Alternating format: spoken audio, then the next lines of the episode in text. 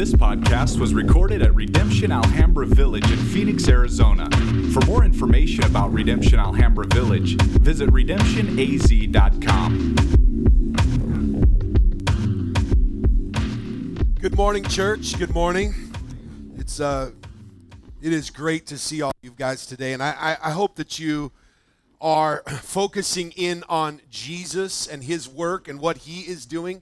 Let me tell you that uh, Dave uh, failed to mention one point that I think is extremely important, and that is God is writing a story here inside of Alhambra, and Caneo Church, which is a sister church of ours, is closing uh, their doors February second, and the reason we're starting another service is to join with them so that we together as Redemption can become a part. I think that's uh, uh, something to be excited about. Some of you who came over from Caneo came today and uh, introduced yourself to me. We are so glad to have you, and we will tell you that our biggest goal in this is to not be Caneo and Old Life Connection, but God is doing something new. And uh, he's forming a church called Redemption Church Alhambra, and we're extremely excited about what God is doing, and he is the one who is writing this story. So if you're mad about it, be mad at him, right? Because uh, this is his story.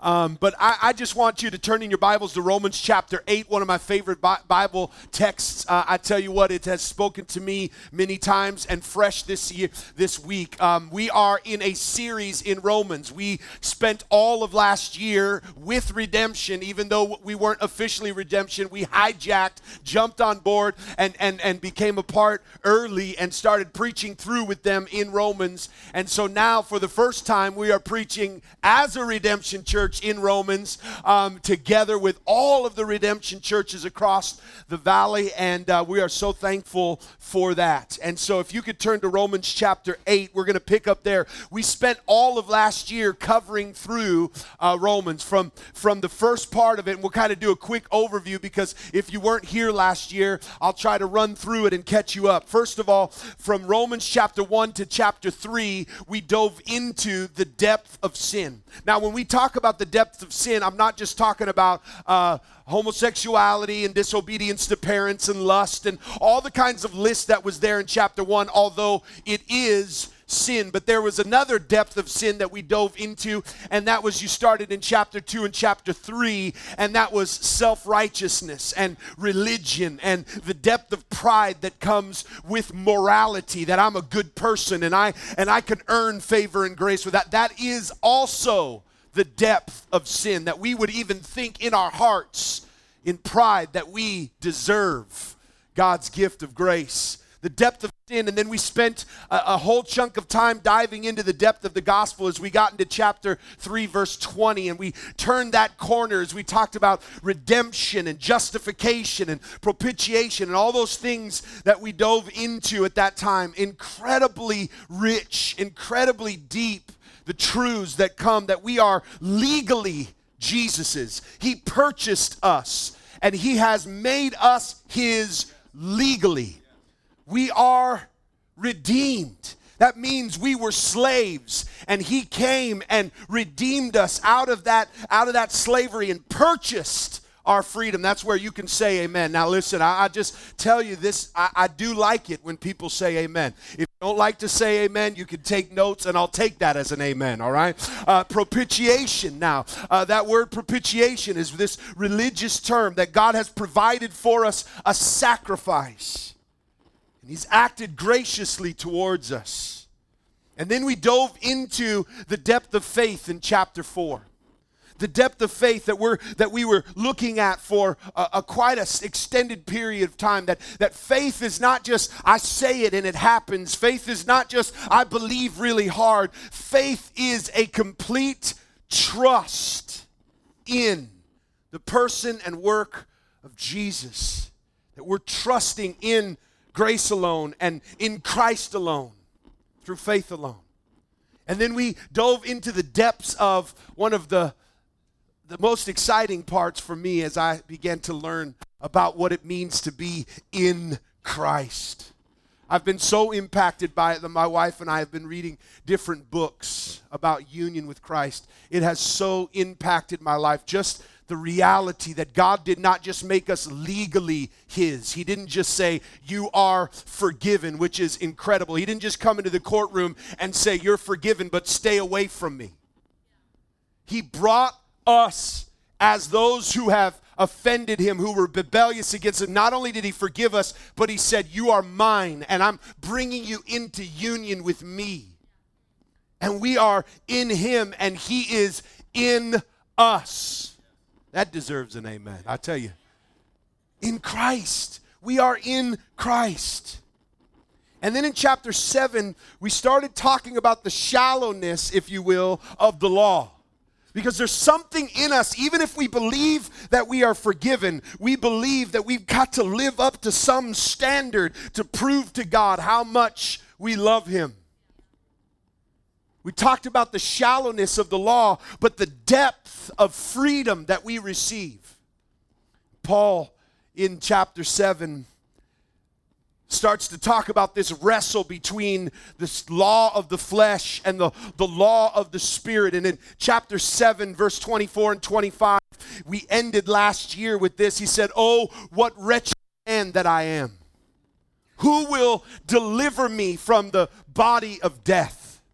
Thanks be to God through Jesus Christ our Lord. So then I myself serve the law of God with my mind, but with my flesh I serve the law of of sin. He ends this wrestle saying, why do I do the things that I don't want to do? And then do the things, and he starts acting like, you know, just he's speaking out of both sides of his mouth, but he's he's relating to the struggle and the wrestle and the, the struggle between the law and the flesh and, and the works.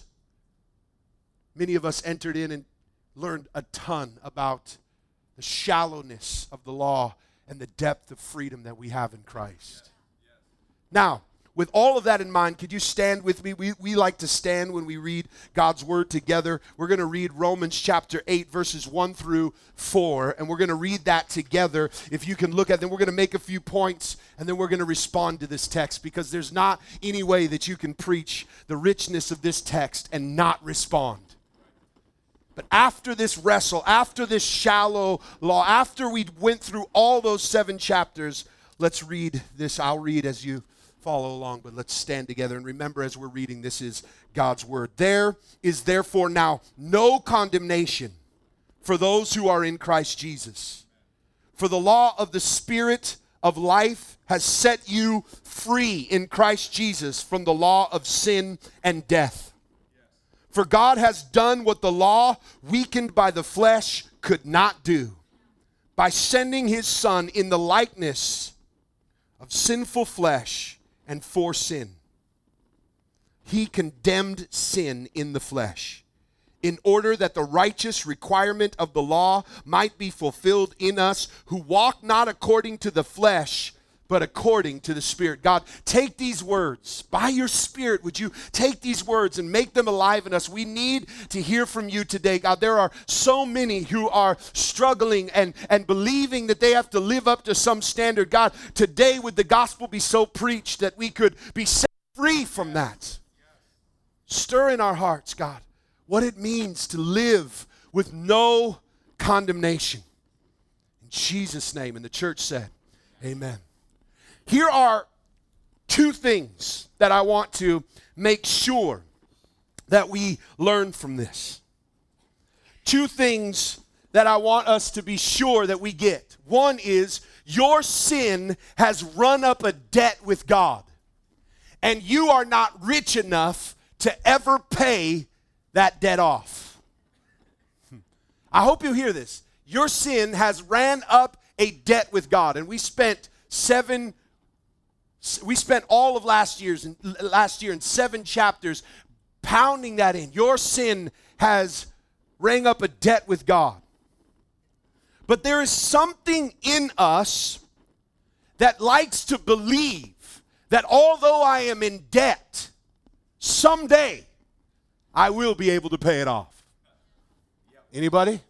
It doesn't matter. You don't even make enough to live. But you think, you know what? I can charge ten grand on my card.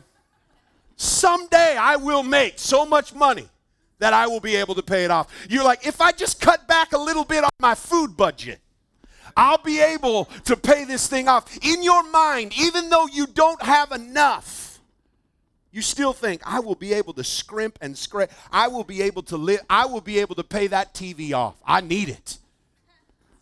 There's something in us that believes if we just put our mind to it and try harder, we will be able to fulfill the law. Now, I'm not encouraging you to go look this up, because uh, you will find some things maybe that you'll say, oh, pastor told me to watch this.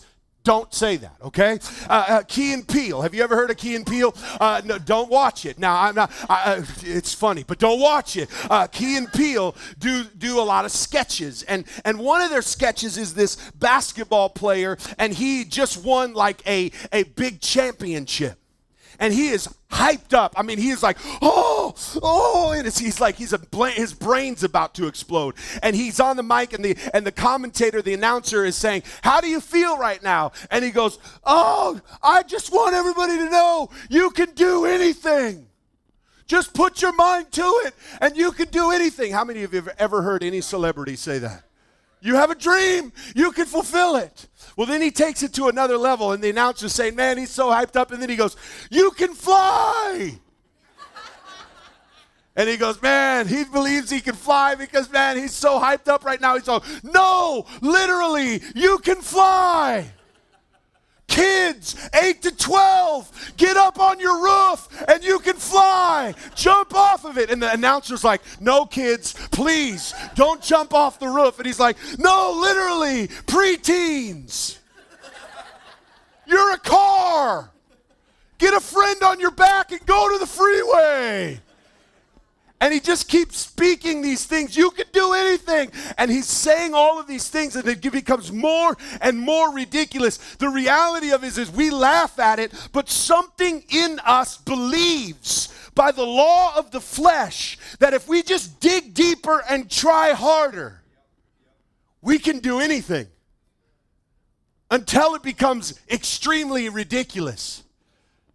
But much preaching is like that today, and you must beware, although it feels good, it is not true. If I stood up here and say, you can fly, go up on your roof and jump off. You can do anything through Christ who gives you strength. Church, we laugh. But much of our teaching is like this. And the reality is, you will never be able to pay the debt that you owe. And number two is this: God has covered your debt with the riches of his crucified Son, and the resurrection shows that the check has been cleared. That with the crucifixion, what you see is Christ paying the debt. With the resurrection, it's saying that check didn't bounce. It's cleared. And there's plenty more where that came from. This week I, I had a uh, an interesting thing that I want to illustrate this point with. And I want you to look at this point. It says, if God did this, if God paid it with the riches of who he was, if God did this, wouldn't it be so that you would not, so that you would feel loved and provided for, and that you would not try to pay him back? This week, I want to show you my son. He's eleven years old. He just got... Uh, uh, text messaging and stuff like that. So now he's texting me, which is a weird thing, texting with your eleven-year-old son. It's weird. I still have to get used to it. When I when it shows up on my phone, I'm like, Kairos, what is he texting? He's eleven. Oh, yeah, I got him a phone. What, a, what was I thinking? So he texts me, and I'm going to show you a text message. Hear this. I did ask for his permission, because some of you are going to read this and go, I would not want to be your son. Okay? And I'm just, hopefully you'll stay with me. This is an actual text message. And I, you might not be able to read it in the map back, but hopefully, uh, hopefully you can see it. It says, "Hey, Dad, you don't have to, but I was wondering, for watching the kids twice, Can I have a dollar for a game on my iPod? LOL, that's me. Ha ha ha. Seriously? Just ask for a dollar. Don't make me owe you. If I owe you money, then you are in major debt to me for all I have done for you. If you want me to give it to you, that's a different story. So then he said, yeah, can you give it to me? Because I watched them. But you don't owe me. It's because I did a good job watching, and you think you should give him him. He said him. You think you should give him a dollar because he did good. My response, what if I just don't want to do it? Because what if I just want to do it because I love you, like getting you stuff when I can? I like getting you stuff when I can. If I did it because of work, don't you think you wouldn't owe me for all that I've done for you? Could you ever pay me for all that I've done? And he said, okay. And I said, okay, what? And he said, what do you mean? I said, read what I wrote and think about what I'm saying, okay? Then he said, no, I could never repay you. And I said, okay, so if it's out of work, I owe you nothing. But if it's out of love, I want to give when I can. Does that make sense? And he said, yeah. I said, it's the core of our relationship with Jesus. I went in preacher mode all of a sudden.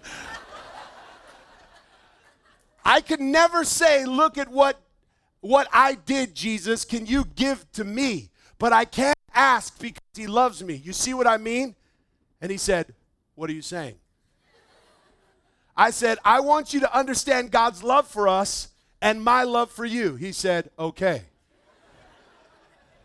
It is a bigger lesson that as your dad, I really want you to learn. And he said, okay.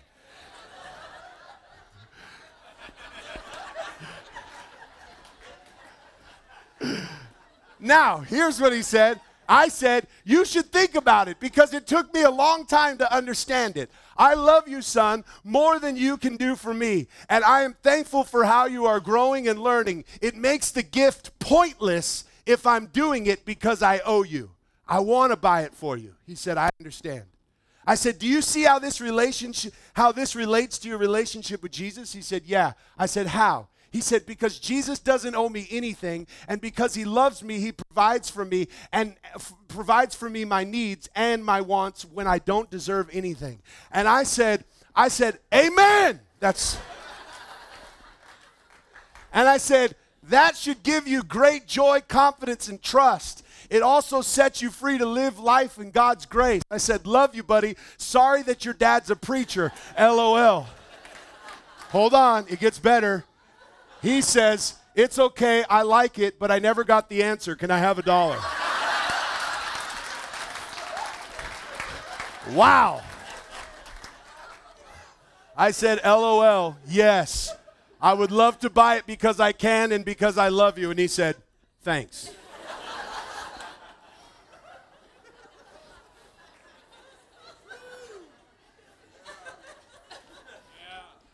I asked him if I could use this, and there's a reason why this. As funny as this is, and I tell you, I laughed so hard.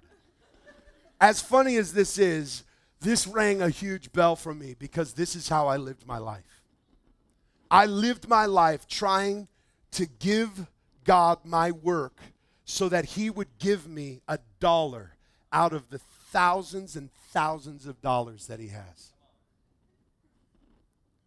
My God is so rich. My Father has far more than a dollar, but I want to hold him to buying me something that I feel like I've earned. When you are feeling distant from God, it is because you have measured yourself and come up short. This leads you to believe that God must be measuring you by the same standard. So at the end is a false conclusion that God is distant from you. But when you are in union with Jesus, what becomes the standard of God's measuring up is that Jesus is the standard. And he never comes up short.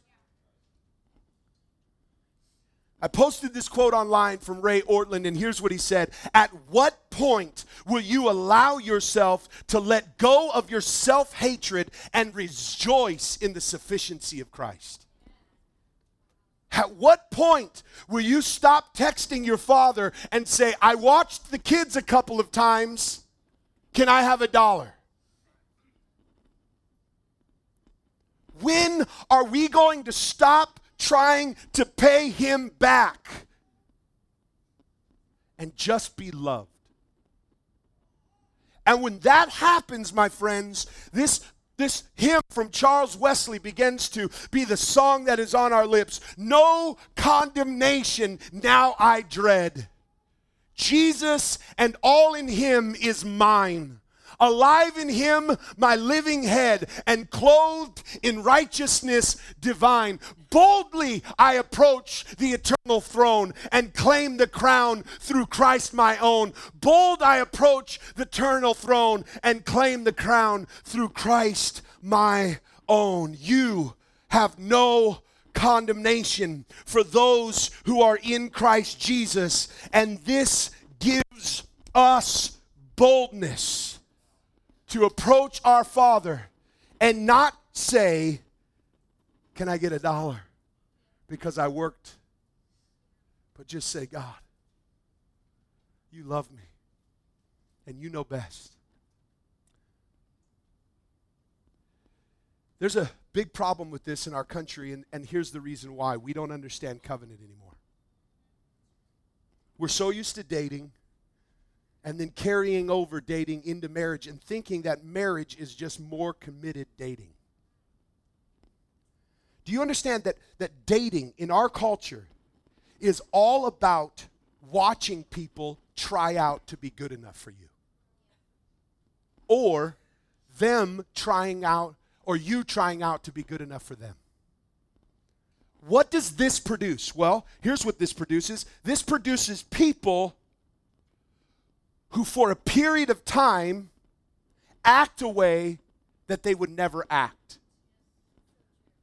To try to put on a front that would show people things that we want them to see and hide from them things that we don't want them to see. We see things that we like, and we do not like seeing how willing they are to change. People inside of a dating relationship, hear me this, are actually not their true selves. They are trying to prove their worth and their value, and they're trying to show that they are worthy to be loved. And inside of that, there is much condemnation and much law, and many sort of rules, and many sorts of, of living up to and standards. And we lay it on each other, and we lay it on ourselves, and we are trying each other out and keeping a close eye on each other. Listen, they're actually not themselves. But inside of a covenant, at least biblical covenant, not modern covenant, inside of marriage, the covenant is I am yours and you are mine, period. You are loved. And my love for you and your love for me guides us. Hear me on this. I am not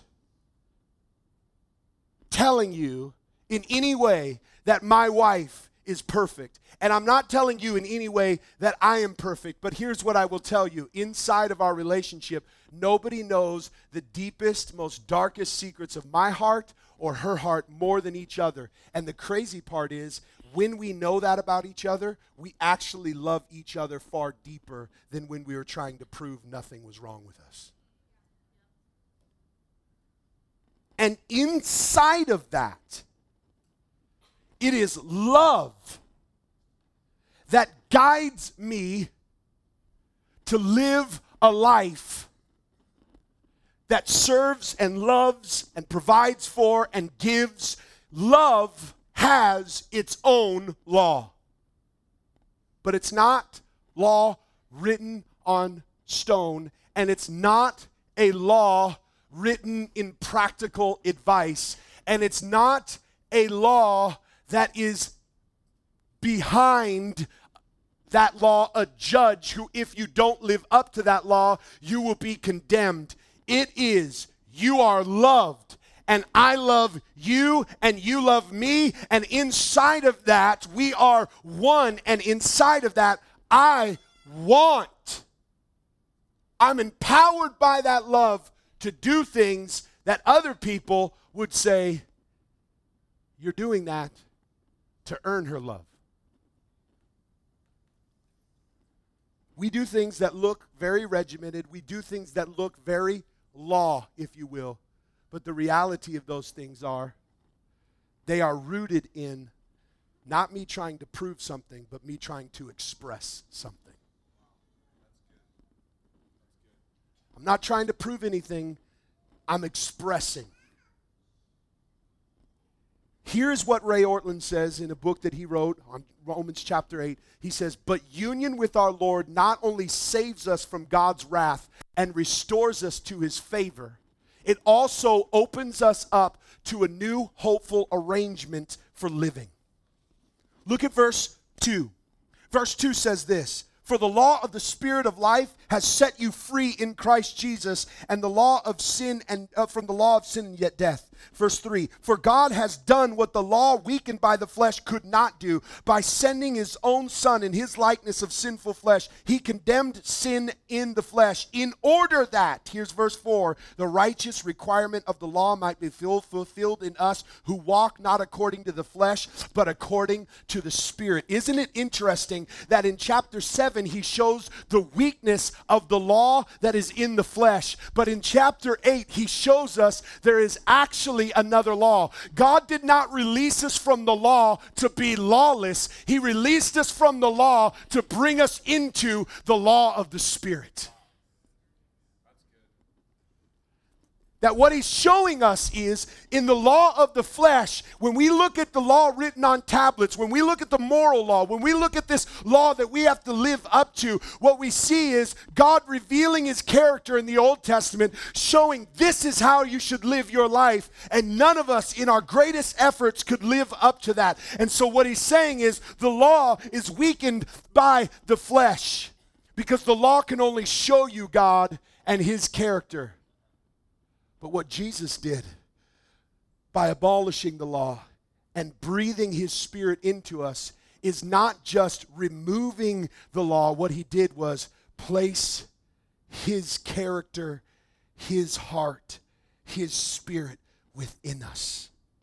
That this law is not just something you're trying to live up to and not just something like, man, that would be nice to be able to do. This is his Spirit living in you. Condemnation has been removed, and we have been rescued, and we have been restored, and we have the power to live a new life by the Spirit.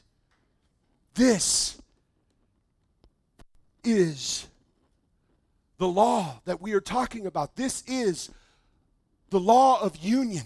This is in covenant. There's no condemnation. That, that my wife knows that she cannot live up to perfection. I know I cannot live up to perfection. There is grace and there is mercy inside of that. There is forgiveness. There is working through. There is tears. There is pain. There is wrestle. There is struggle. But there is no proving. There's no proving. You are mine, and I am yours. And we are loved, and inside of that, proving goes away, and expressing by the power of love and by the power of the Spirit that we see here becomes that which moves us. Why do I do things for my wife? Not to prove myself, but to express how much I love her.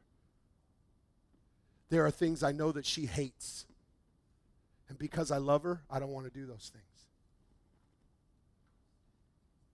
There are things that I know that she loves, and because I love her, I want to do those things. Do I always do them right? No.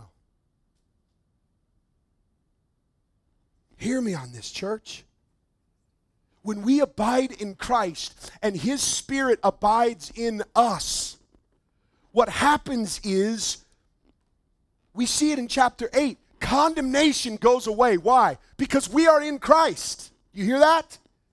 When you are in Christ, everything that is true about Jesus is true about you. That when you stand before God on Judgment Day, He doesn't see you, He sees Jesus. And we are in Him. That we are right before God. Why? Because we are in Christ. Condemnation goes away when we are in Christ. But hear this. Lawlessness. Lawlessness goes away when Christ is in us by the Spirit. This whole idea in our minds that if I don't have the law, if I don't know what to do, if I don't have this law of morality, if we don't tell people do this, do this, do this, do this, then nobody, then everybody will just go out and sin and do crazy things. What they don't understand is the power of covenant, the power of union, the power of no condemnation, that we don't have to prove ourselves anymore, actually frees us because His Spirit lives in us to live. The gospel is not a set of moral laws or standards. It's a rescuing, it's a union, it's a new life. That is why I can say with full confidence, I'm full of myself.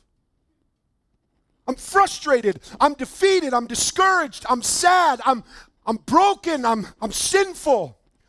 But, see, some of y'all don't get to that but, and the but's the most exciting part. You just end right there. This is all things, but you don't get to the place where you say, but Christ. One of my favorite words when you look throughout Scripture is, when you see we were aliens and foreigners and sinful and broken, we see all of that, and people just camp there. But the reality is, there is a but that comes. There is this beautiful type of expression that says, but Christ is sufficient. Christ is victorious. Christ is sovereign. Christ is capable. Christ is loving. And when we see who Christ is, an and comes. Do you hear this? There is, this is reality, this is the but, and here is the and. Because I know this is who Christ is, and I am forgiven. And I am free, and I am pressing on, and I am walking in this, and I am loved, and I am accepted, and all of the ands that come from the but, we rejoice in. Do, do you hear the power of the gospel that is so being preached all throughout Romans chapter seven, and then, as one theologian says, Romans chapter eight is the shine on the diamond in the ring of Romans. That this shines forth. This is a banner planted in the middle of that battle that Paul was talking about. This is a banner that is planted in the depth of who we are. This is what it means to be gospel-centered. There is therefore no condemnation for those who are in Christ Jesus. And because that is true, there is an and. But this is who Christ is, and there is no condemnation. And His Spirit empowers me to fulfill the law of Christ, the law of the Spirit. Next week, we're going to spend all of our time focusing in on what does it mean to set your mind on that truth. As the band comes, I, I want us to bow our heads and close our eyes. And I'm going to end this in a time of prayer. And you can see why I said up front that there is no better way to end this service than responding to what we just heard. Church, these truths, these buts, these, these truths that we hear, that this is who Christ is, and because of that, there is no condemnation. If this is not true, you want to know who we are? We are children texting our fathers who have far more than a dollar trying to put him in debt. When the reality is, the minute that we hold God to our works and try to put him in debt to us is the minute we are crushed by how indebted we are to him. But the minute we rejoice in the riches of Christ, in the resurrection, in the finished work of Christ that is an endless bankruptlessness. uh, he cannot be bankrupt. An endless supply of grace and love that removes all condemnation, puts us in a place where now it doesn't set us free to live lawless life. It sets us free to live by the Spirit. Today, we're going to be invited to respond. And church, I pray that you do. I pray that these truths spark a deep, a deep, deep rejoicing in our hearts. I pray that these truths call us to lift our hands in worship, to sing, to rejoice. Pray that these truths lift our eyes to the one who is so loving and good. Let's pray. God, you are so good. You are so rich in mercy, abounding in love. I have sinned in trying to put you in my debt when you have paid An, un, an unpayable debt for me, and I'm trying to pay you back with pennies. God, every time I do that, I miss the truths of your payment. I'm, the gift becomes worthless if I try to pay for it. God, I pray that today, as we partake of communion, as we worship, that our hearts would be overwhelmed. God, that as we give in our tithes and offerings, it would not be just so that we are trying to pay you back, but it's to express our love. That everything we do in this time would just be an expression. And that our hearts would overflow by the Spirit of God. Lead us now. Jesus' name.